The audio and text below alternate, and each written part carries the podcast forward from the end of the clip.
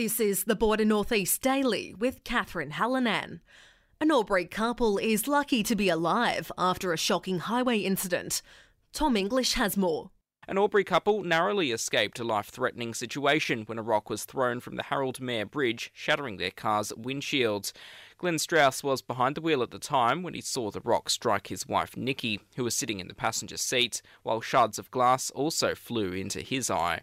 Mr. Strauss has taken the matter to Albury Police in the hopes of apprehending those responsible for the dangerous incident.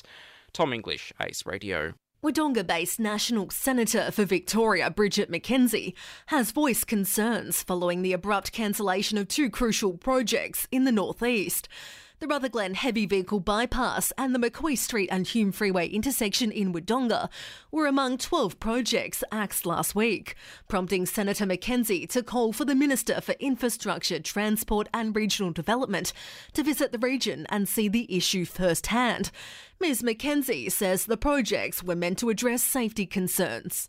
When you look at the McKoy Street and Hume Freeway intersection upgrade, our residents, heavy vehicle freight operators, and travellers who use that busy intersection have the right to feel concerned about safety at the intersection, which is exactly what the project was designed to deliver on and vandalism and antisocial behaviour has led to the nighttime closure of the upper level of the Volt Lane car park. The closures will be in place every day between 10pm and 7am, with Albury City asking that vehicles be moved prior to the closure to avoid charges. A list of alternative car park locations can be found on the Albury City website.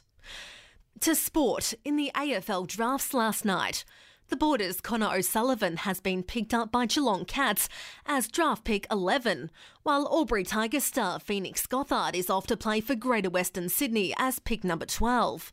While locally in the O&M, Wangaratta Rovers are giving Justin Lewis a big welcome back, with the young star once again donning golden brown for the 2024 season. The Rovers are also celebrating Darcy Wilson, with the 18 year old heading to the AFL St Kilda as pick number 18. And that's the latest in local news and sport.